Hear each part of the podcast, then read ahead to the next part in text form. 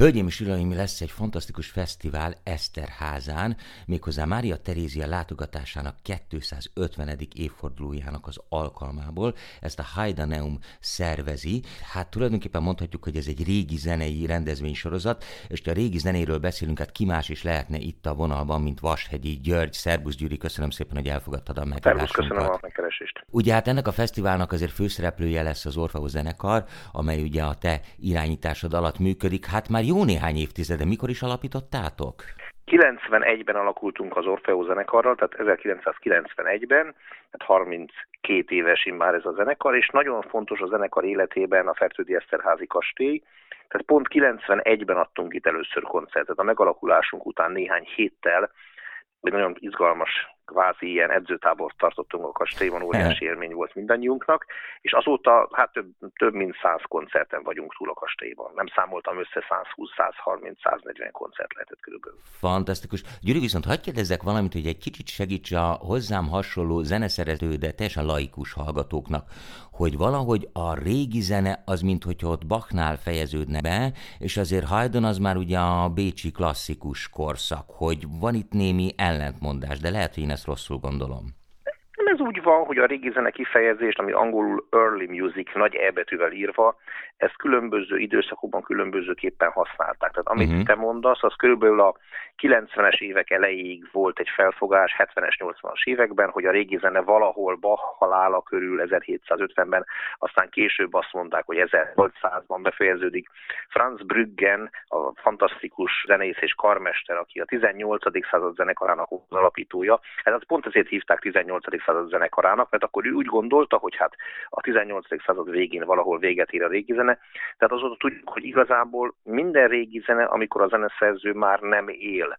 Tehát Aha. számomra Bartók és Petrovics Emil is régi zene, Szokolai Sándorról nem is beszélve, hiszen ha már előadóként, ha az ember nem tudja megkérdezni a zeneszerzőt konkrét előadásbeli kérdésekről, akkor kutatnia kell, és ez ugyanolyan kutatás Monteverdi esetében, mint mondom Bartók esetében. Nyilván Bartók közelebb van hozzánk, több a dokumentum, hangfelvétel, stb., de a régi zene az mindenképpen egy nagyon tág kategória. Én mindent régi zenének neveznék, amikor a zeneszerző már nem él. Haydn, hát mindenképpen az, és ugye Joseph Haydn Magyarország nem csak Európa egyik legfontosabb zeneszerzője, és az egész európai kultúrtörténetnek az egyik legkiemelkedőbb zeneszerzője, de hát azzal, hogy több mint harminc évet töltött az Esterházy család szolgálatában, főleg Fényes Miklós, aztán később második. Miklós Esterházy herceg zenészeként, ezzel a magyar kultúrtörténetbe is nagyon beírta a nevét, és ennek a fő helyszíne a fertődi Esterházy-kastély, amelynek az egyik, az egész kastély életének és történetének az egyik legdicsőségesebb pillanata volt, amikor ezerhétszázhetvenháromban Mária Terézia császárné ide látogatott, és ennek a látogatásnak idén van kereken kétszázötvenedik évfordulója, és soha jobb alkalmat annál, mint hogy egy új fesztivált útjára indítsunk szeptember első napjaiban a kastélyban. Nagyon fontos egyébként, hogy pont huszonöt évvel ezelőtt, kilencvennyolc szeptemberében indult itt a Strém Kálmán által szervezett nagyszerű fesztivál, a Haydn Esterházán fesztivál, amelynek az a megtiszteltetésért, hogy huszonöt évvel ezelőtt adhattam a nyitókoncertjét, kilencvennyolc szeptember negyedikén, és nagyon sokat zenéltünk annak a fesztiválnak a keretében is. Sajnos az a fesztivál megszűnt körülbelül egy bő évtized nagyon dicsőséges működés után. Tehát ezeket a hagyományokat is szeretnénk újraéleszteni ezzel az új fesztivállal. Hmm. Ugye van az a híres idézet Mária Teréziától, hogy ha jó operát akarok hallani, akkor Eszterházára kell utaznom. Nyilván ez a korban azért ez nagyon nagy mondásnak számított, hogy nem Bécset vagy valamelyik más nagy komoly hát zenei várost említi meg a császárnő, de hogy ő tulajdonképpen azért az operáért utazott ide, amelyet ti most elsőn is bemutattok. Ugye hát én az eredeti címét nem merem kiejteni, de aki hűtlen pórul jár, ez magyarra fordítva az opera neve. Így van, tehát, a, tehát nem hiszem, hogy ezért az opera. Azért utazott Eszterházára Mária Terézia császárné, hogy Fényes Miklóst meglátogassa, aki uh-huh. a magyar arisztokraciának az egyik legfontosabb képviselője volt, hát talán a legfontosabb képviselője. Egyébként Fényes Miklósnak az utódja, második. Miklós Esterházy herceg, aki még szintén foglalkoztatta Joseph Haydn, immár világhírűként, Londonból visszatérő világhírű zeneszerzőként, második. Miklós Esterházy hercegnek Napóleon fölajánlotta Magyarország trónját, tehát ő lehetett volna hmm. a magyar király Bonaparte támogatásával, csak ugye bölcsebb ember volt, mert tudta, hogy Napóleontól ilyenfajta gesztusokat nem illik, nem bölcs dolog elfogadni feltétlenül, hiszen Napóleon uralma nem fog örökké tartani. Tehát az Esterházy családnak a jelentőségét mutatja ez. A császárné meglátogatta a hozzá egyébként nagyon lojális és a császárnét nagyon támogató magyar arisztokráciának a legfontosabb képviselőjét abban a csodakastélyban, a magyar Verszáliában, már a tizennyolcadik században is így hívták, Esterházy-kastélyt, és akkor hát egy kulturális fesztivál volt, amelynek tudjuk a napra a programját, és ezerhétszázhetvenhárom. szeptember elsején meg bemutatták a császárné előtt ezt az Infedeltà delusa, tehát Aki hűtlen pórul jár című Haydn vígoperát, amelynek egyébként másfél hónappal ezelőtt, azelőtt volt a premierje, tehát akkor szólalt meg először is, egy másfél hónap után a császárné tiszteletére játszották, ez egy óriási sikerű előadás volt, és kétszázötven évvel, napra pontosan kétszázötven évvel ezután az előadás után mi is előadjuk ugyanezt a művet szeptember elsején. Ez, ez lesz a nyitó koncertje a fesztiválnak. Fantasztikus, hát igen, ahogy említetted, az Esterháziak és a Habsburgok története hát az évszázadokon keresztül összefonódott, de akkor mondj egy pár szót kérlek erről az operáról, ugye hát nagyon érdekes az előadók listája, itt felfedeztem benne Kalavszky Adriánát, aki egy nagyon fiatal szoprán énekesnő, de hát itt van Megyesi Zoltán is, aki pedig hát egy egyházzenei szaktekintélynek mondhatom, de itt van Szélpál Szilveszter is, illetve hát maga az Orfeo zenekar, de van egy külföldi előadótok is, ugye egy új-zélandi szoprán Ella Smith, és itt pár embernek ezt említettem, és így mondták, hogy hát Új-Zéland és opera, hogy jön ez össze, és akkor én azt mondtam, hogy hát emlékeztek Kirite Kanavára, ugye a fantasztikus új-zélandi énekesnőre, aki egyébként, hogyha jól tudom, a mai napig hát föllép és koncerteket is ad.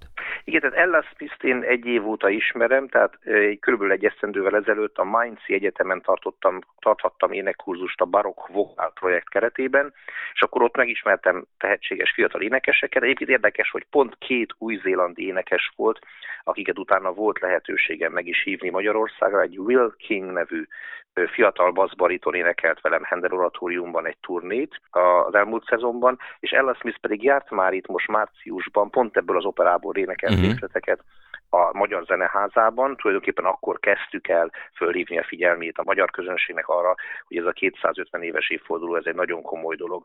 Ez a, ez a császárnői látogatás és a Mária Terézia, Fényes Miklós és Haydn találkozása, Haydn művészetén keresztül, ez a magyar kultúrtörténetnek mindenképpen egy, egy bearanyozott pillanata. Hmm. Elképesztő, és hát nem ő az egyetlen nemzetközi fellépő, egészen különleges, hát nem tudom, társaság jött itt össze, hogyha szabad így fogalmaznom.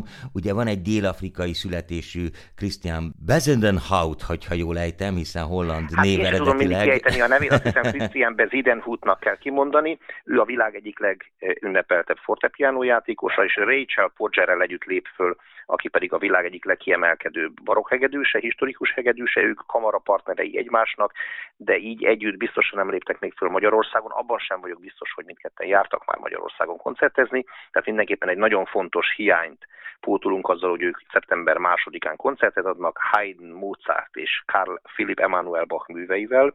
Philipp Emanuel Bach volt a Haydn, a Haydnra nagyon nagy hatást gyakorló Bach fiúról, a, a hamburgi Bachról beszélünk, az úgynevezett mm. hamburgi Bachról. Ez lesz szeptember másodikán. A harmadikán az olasz Venetos Ensemble lép föl egy Boccherini Mozart Haydn programmal.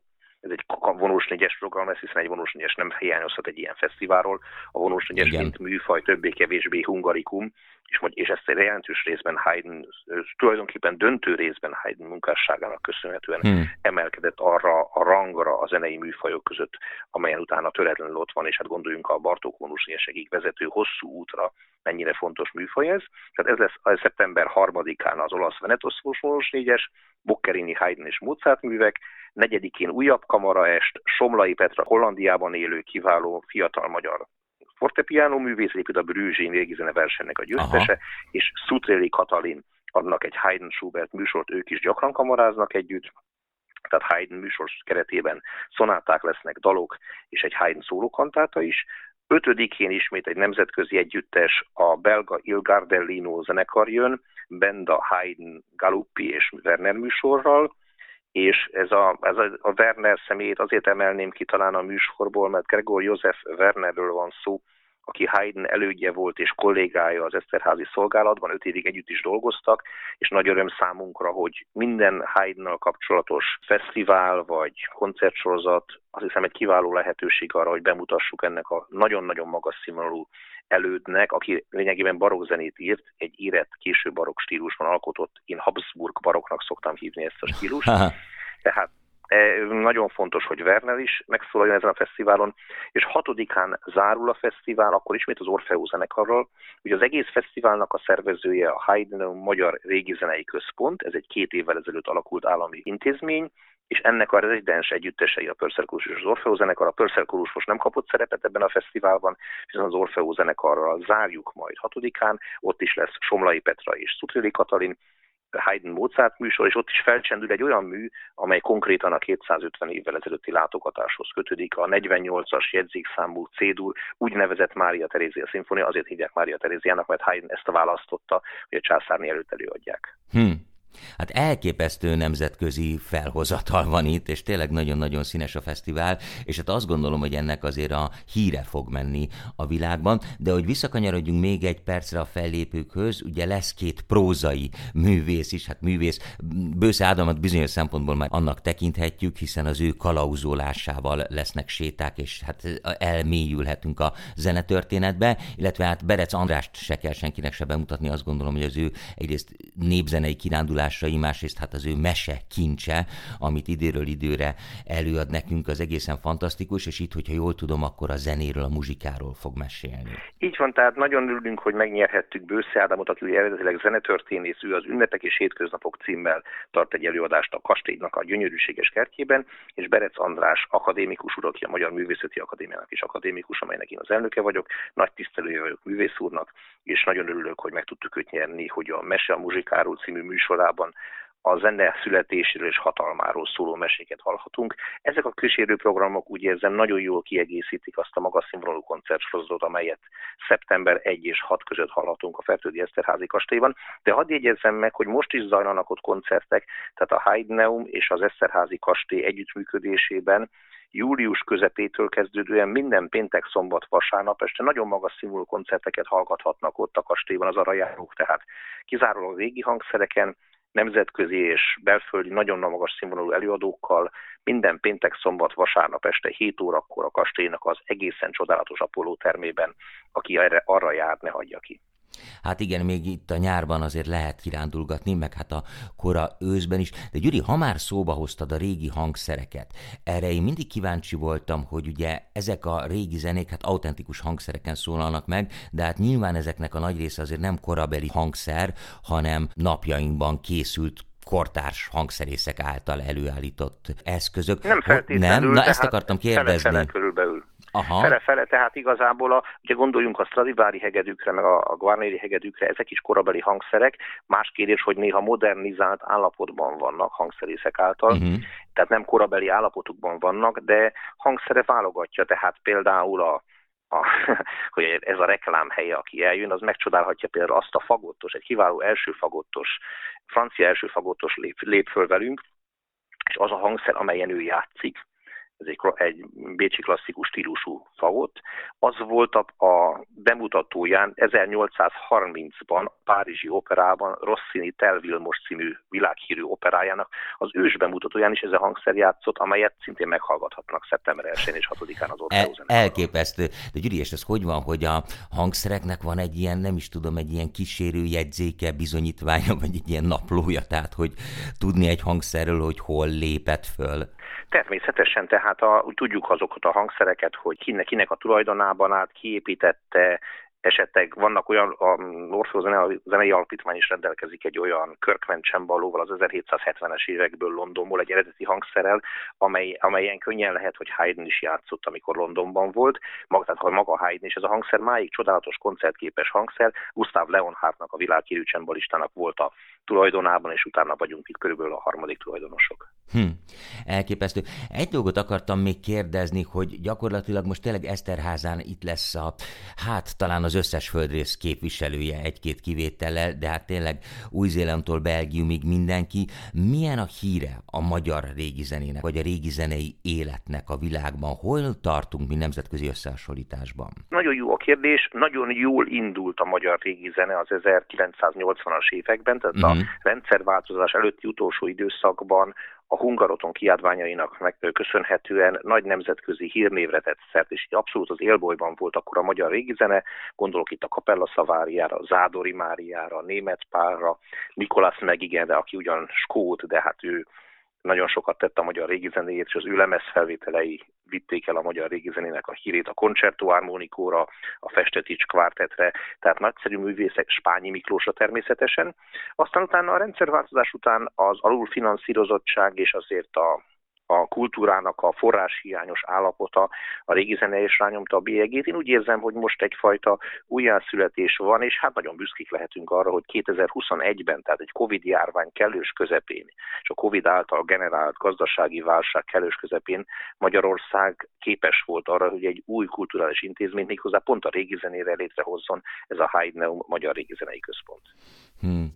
Hát igen, ez tényleg fantasztikus, és azt gondolom, hogy nagyon fontos, és talán hiánypótló is, hát ezt te nyilván jobban tudod, hogy mennyire vannak régi zenei központok a világban, de innen jutott eszembe, hogy egyébként ugye beszéltünk a dokumentációról, tehát hogy nyilván Haydn és Bartók az ilyen szempontból nyilván könnyebben visszanézhető, vagy visszakereshető, hogyha úgy tetszik. Nyilván a középkori zenével már sokkal nehezebb a helyzet, de hogy mennyire kerülnek elő új anyagok, új kották, új jegyzetek, tehát mennyire van utánpótlása ilyen szempontból a régi zenének? Nagyon köszönöm a kérdést, ez is egy nagyon jó kérdés. Hát fontos, hogy tud, hogy a, például az Országos Széchenyi Könyvtárban az Esterházy zenei gyűjtemény, annak a teljes katalogizálása, digitalizálása, a katalogizáláson azt értem, hogy a mind, az, el, az elmúlt mondjuk bő évszázad összes adatbázisában szereplő összes adatot egybe rakjuk, újra felülvizsgáljuk, megnézzük. Itt körülbelül ötszázezer oldal, hát nem tudjuk pontosan mennyi, de mondjuk ez a nagyságrend, tehát háromszázezer oldal biztosan van, ötezer zenei, ötezer kötet zenei kéziratról van szó, és ezen kívül kétszáz teljes operáról. Ez az Országos Széchenyi Könyvtárnak az Esterházy archívuma. Ez elképesztő. Mondjuk a, a Haydneum Egyházzenei Fesztivál, amelyből már a második fesztivál volt most június elején, ennek a zárókoncertjén csak Gregor Josef Werner műveket játszottunk, tizenegy kötet hangzott el, tizenegy kézirat kötet, az a lényegében tizenegy kompozíciót jelent, most csak Wernertől háromszáznegyvennégy kötetünk van. Tehát igazából negyven hasonló programot tudnánk kiállítani csak Werner műveiből, és ezek fantasztikusan magas színvonalú kompozíciók kivétel nélkül, hiszen ezek Európa leg- legfontosabb zeneszerzői voltak a maguk korában. Más kérdés, hogy ki mennyire ismert ma, tehát ezért vannak ezek az intézmények, és a Haydneum nagyon sokat tanult azokból a francia intézményekből, uh-huh. a Palazzetto Brüssánból, amely egy francia magánalapítvány Velencében, és, az ola- és a francia romantikus zenével foglalkozik, vagy éppen a Versailles Barokk Zenei Központtal, amely francia állami intézmény, amely egy picit a romantika előtti zenével, tehát reneszánsz és barokk zenével foglalkozik, hogy milyen sokat lehet tehet egy jól felépített intézmény a saját nemzeti kulturális örökségének a megismertetéséért. Hála Istennek rengeteg a tennivaló Magyarországon. Azt szoktuk mondani a Haydnemmel, hogy ötven évre látjuk magunk előtt a teendőt. Hú, hát akkor azt gondolom, hogy hagyományteremtő lesz a fesztivál minden szempontból. Gyuri, én nagyon szépen köszönöm, hogy itt voltál. Vashegyi Györggyel beszélgettem, aki régi zenei szaktekintély, ugye az Orfeo zenekar és a Purcell Kórus alapítója, meg hát nem utolsó sorban, ahogy említetted is, a Magyar Művészeti Akadémia elnöke. Én nagyon szépen köszönöm még egyszer. Én mindenképpen menni fogok, tehát akkor Haydneum Fesztivál Eszterházán szeptember elseje és hatodika között nagyon-nagyon sok izgalmas koncerttel, vezetésekkel, mesékkel. Azért azt mondhatjuk, hogy ez egy családi fesztivál, nem? Tehát tulajdonképpen kisebb gyerekekkel is el lehet menni. Természetesen minden gyerekeket, családokat nagy szeretettel várunk, és nem szeptember elseje és hatodika között minden este, de addig is minden péntek, szombat, vasárnap este hét órakor a Fertődi Esterházy-kastély Apollo termében csodás koncerteket hallgathat, aki arra jár. Vashegyi Györgynek nagyon szépen köszönöm. Köszönöm a beszélgetést, köszönöm, köszönöm a hívásodat. Köszönöm szépen én is, szervusz. Szervusz.